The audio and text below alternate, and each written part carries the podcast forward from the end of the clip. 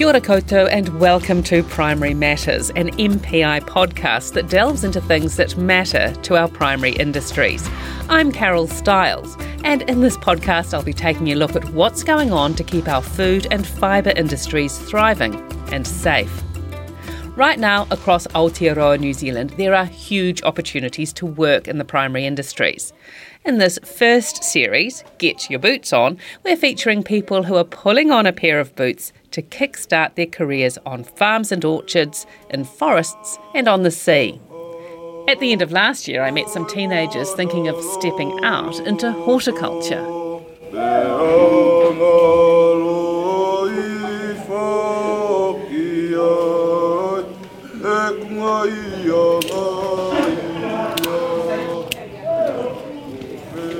What are you doing here, Diana? I'm cutting the empty stems of the tomatoes. So, so there's stems that have got no fruit on them. Yeah. Oh, oh, oh.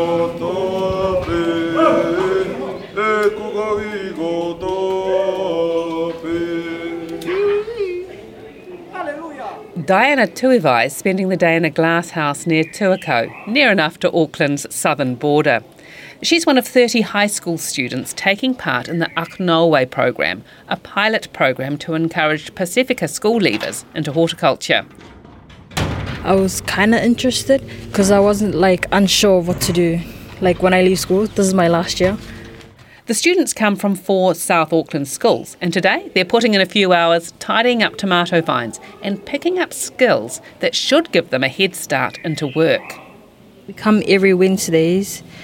We learn about health and safety and learn about plants, food, like where they grow them, harvest and packing, where they take them out. Can you see yourself working in horticulture? Yes, probably. What would you like to do? Probably similar to this or like packing or something. We've been going around like on a lot of trips and stuff. And there are like so many opportunities, like people looking for work and needing workers. Tara McLeod manages this and other horticulture training programs run by the New Zealand Sports Turf Institute. She says everyone on the course could get a job. One of these guys here today has already been offered a job by the production manager. And he arrived this morning at 10 he o'clock. arrived this morning at 10 o'clock. and it's about half yeah, past yeah, 11 yeah, now. yeah, and he's been offered a job. The Akongoue program was set up in response to the labour shortage in horticulture brought on by COVID's border closures. The sector's heavily reliant on RSE workers, or recognised seasonal employers workers, people who come in from overseas to bolster the horticulture workforce. On average, there's about 17,000 RSEs um, come in every year to help support the growing systems um, that you can see here, and they couldn't get them during COVID times, and so a lot of crop was lost, was left off the vines, and it was a massive economic blow to New Zealand. So it was kind of on the back of that initiative as we've got we, we bring people in from the Pacific Islands predominantly as RSAs. We've got a large Pasifika community in South Auckland, one of the biggest in the country. About 60% of the Pasifika community lives in South Auckland. And so does about 60% of our indoor and outdoor vegetable production also sits in South Auckland. So why not match the two together, try and inspire young people into a horticulture role rather than having to rely on bringing them in. Horticulture's just got so much to offer. It offers an amazing outdoor, indoor um, practical work, truck driving, um, mechanical, robotics, and middle and senior management roles. So, yeah, just trying to inspire these young people that they can make a career out of it. What skills have you learned? What skills have I learned?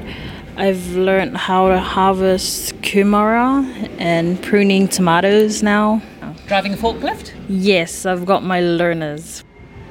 What's it like driving a forklift? Scary. I thought it would be fun. Yeah, it is fun, but like taking like pallets and stuff out, it's scary because you have to look out for others and stuff. Diana says the best thing about the program has been learning about plants. Like I thought you just plant it in the ground and then just like take it to the shop, but like there's so many different things about it. The nurturing of the plant. Yeah, fertilizing. looking after, fertilizing, watering, sunlight, and everything. And I didn't know there were like bees here. The bees help grow the tomatoes and stuff. That was surprising for me to learn as well.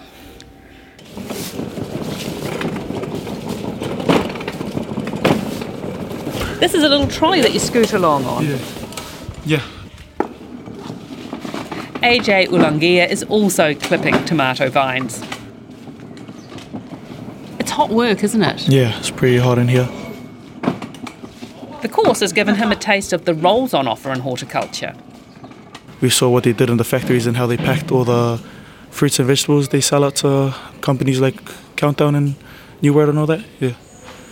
Near the beginning of the year, we went out to a farm where we picked our um, kumaras, and then um, afterwards we will package those and take them home to families and all that. And then we come back and plant vegetables like cabbages, carrots, and all that. So, have you enjoyed it? Uh, it's been fun, to be honest, for me. Um, it was it's been a good experience with everyone here, creating um, new friendships and all that with the tutors and the students as well. Can you see yourself working in horticulture? Um, yeah, I've been offered a summer job with my dad um, with uh, New Zealand Gourmet. So yeah, What does he do? um, he packages um, capsicums, strawberries, and uh, all those fruits and all that, and then he just loads them up in a truck and sends them out to other countries. And next year back to school. Yeah, just trying to focus on school and all that, and then I'll head into horticulture with my, my dad. How are you going with your NCEA credits? Um, I've been going good actually. This um, program's provided a lot of credits for me, which has made it a lot easier for um, NCEA level two for me. Long term, what sort of opportunities are there for you? Job opportunities here, and um, there was another opportunity we got I think last week where they offered us a university scholarship to apply for and all that um, for anyone thinking about going into uni. Would you think of that? Yeah, I would. Um, I'd definitely take that scholarship. Apart from working in horticulture, what else have you considered for when you leave school? I'm really a sporty guy, so I was trying to think about um, make the NRL just to be able to go to Australia because I've never been there, and just um, making my parents proud. Turners and Growers Aroha Mayor says there are five core tasks in the glasshouse and plenty of opportunities for people willing to work. Oh, it depends how far they want to go up the chain, really. So, as I explained to the team, I've been with the company 22 years and I started from the bottom and I'm the onboarding manager now. So, I recruit all the new ones and give them training and hand them over to the production managers. So, there's always room for upskilling. The jobs are easy, it's the heat that they struggle with the most. And the pay?